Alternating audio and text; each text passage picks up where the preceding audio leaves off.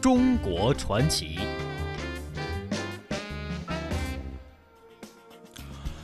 好的，来到我们今天的中国传奇，要给您介绍的是格萨尔文化。那么，作为格萨尔文化的主要发祥地呢，在五月二十一日，格萨尔童声合唱团在被誉为中国格萨尔文化之乡的青海果洛藏族自治州正式挂牌成立了。这个合唱团呢，是由三十七名藏族的男女小学生组成，年龄最小的演唱者呢是八岁，最大的是十三岁。他的舰队亮相曲目呢，是以格萨尔浮云为题，通过和声呃结合旁白诵读跳舞的形式来演唱格萨尔当中的赛马称王以及达拉拉姆等经典的剧目。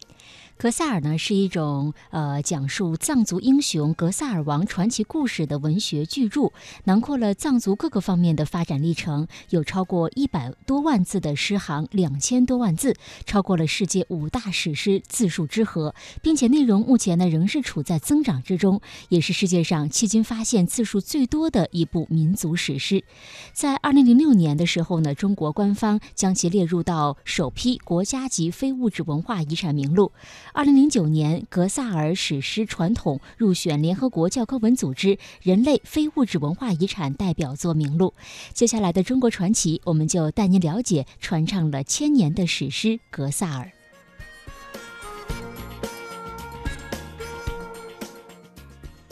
我来说，天天火气给人做夏天了，先把天天有，俺总是做不送给马手三家几家没。年过四十的格萨尔说唱艺人次仁战堆，有一双会说话的眼睛。在西藏地区群众艺术曲艺馆现代声光电技术打造的舞台上，他一身黄金战甲，手持马鞭，昂首挺胸，讲到精彩之处，眼珠滴溜溜转，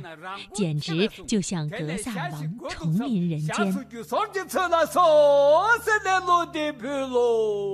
格萨尔王传》讲述了这样一个故事：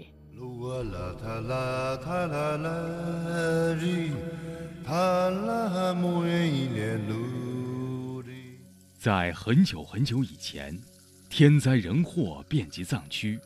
妖魔鬼怪横行，黎民百姓遭受荼毒。大慈大悲的观世音菩萨为了普度众生出苦海。向阿弥陀佛请求派天神之子下凡降魔，神子推巴嘎瓦发愿到藏区做黑头发藏人的君王，也就是格萨尔王。为了让格萨尔能够完成降妖伏魔、一强扶弱、造福百姓的神圣使命，史诗的作者们赋予他特殊的品格和非凡的才能。把他塑造成神龙念三者合一的半人半神的英雄。格萨尔降临人间后，多次遭到陷害，但由于他本身的力量和诸天神的保护，不仅未遭毒手，反而将害人的妖魔和鬼怪杀死。格萨尔从诞生之日起就开始为民除害，造福百姓。五岁时，格萨尔与母亲移居黄河之畔。八岁时，领部落也迁移至此。十二岁时，格萨尔在部落的赛马大会上取得胜利，并获得王位，同时娶森江朱母为妃。从此，格萨尔开始施展天威，东讨西伐，征战四方，降服了入侵领国的北方妖魔，战胜了霍尔国的白杖王、江国的萨丹王、门域的新赤王、大石的诺尔王、卡切松尔石的赤丹王、柱谷的托贵王等。先后降服了几十个部落和小国，在降服了人间妖魔之后，格萨尔功德圆满，与母亲郭母、王妃森江珠母等一同返回天界。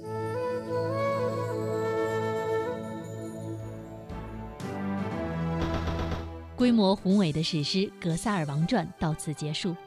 根据不完全统计，它共有一百二十多部，一百多万诗行，两千多万字。其篇幅之长，结构之宏伟，堪称世界史诗之最。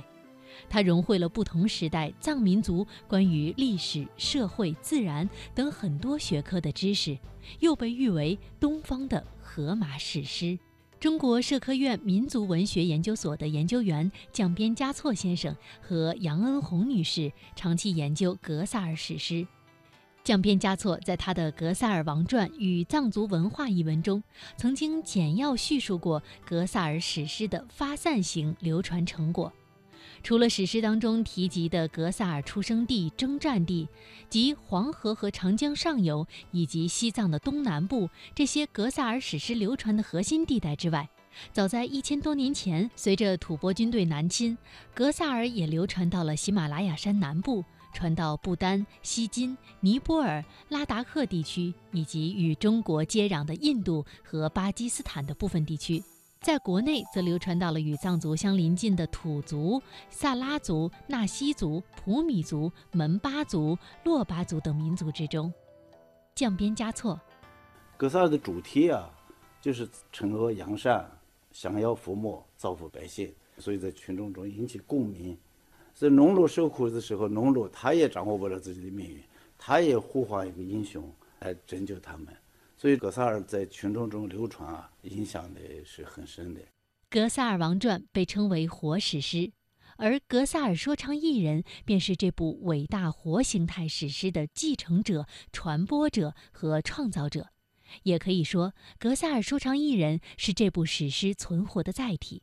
他们以自己充满激情的说唱，给饱经沧桑的民众送去了温暖、慰藉和力量。中国社科院民族文学研究所研究员杨恩红曾经用“真正的民间诗神”来评价格萨尔说唱艺人。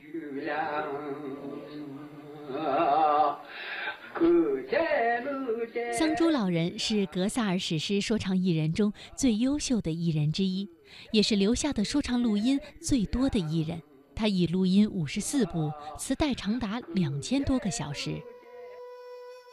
桑珠。出生在西藏昌都丁青县的一个贫苦牧民家庭，自幼受到酷爱说唱格萨尔的外祖父的影响，但桑珠自己认为，对他说唱格萨尔产生决定性影响的，是他十一岁那年做的一个梦，在梦中，有天神告诉他如何说唱格萨尔。乡亲们十分敬重桑珠。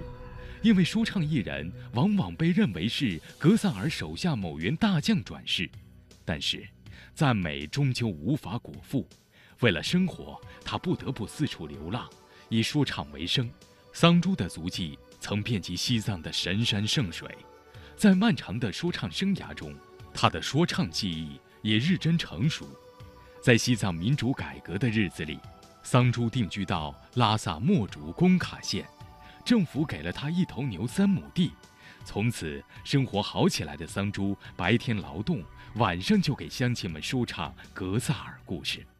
他经历了口头传统逐渐从兴旺走向衰落的过程，见证了二十、二十一世纪史诗发展的现状与轨迹。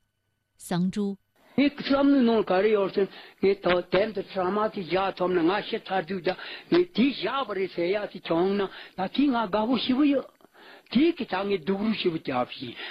然而，二零一一年的二月十六号，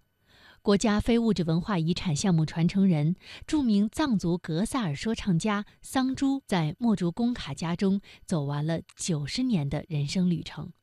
一颗耀眼的明星在祖国西南边陲的青藏高原骤然陨落。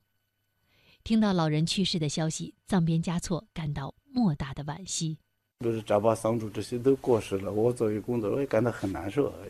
很多东西他们的东西没采录下来。什么叫非物质文化遗产？